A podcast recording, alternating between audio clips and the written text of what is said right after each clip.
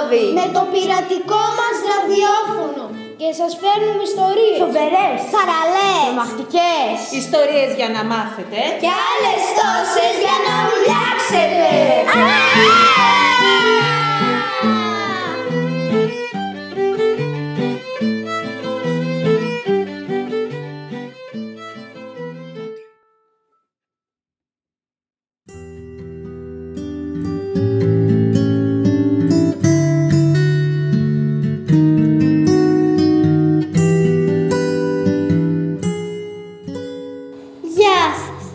Ξέρετε τι μέρα είναι σήμερα.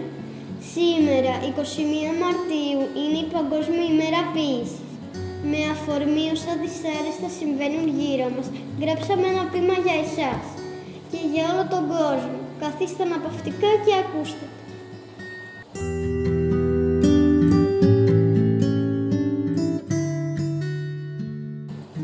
Οι άνθρωποι με τις βαλίτσες.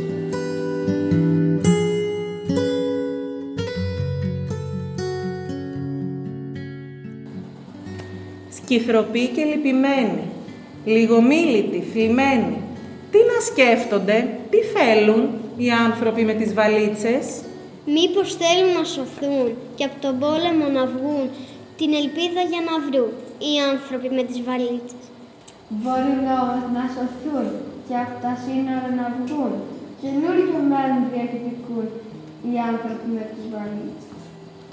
Είναι σαν εμένα, είναι σαν εσένα. Είναι άνθρωποι απλοί, οι άνθρωποι με τις βαλίτσες. Ουκρανία και Συρία. Αφγανιστάν και Μικρασία. Πόσο μοιάζουν τελικά; Οι άνθρωποι με τις βαλίτσες.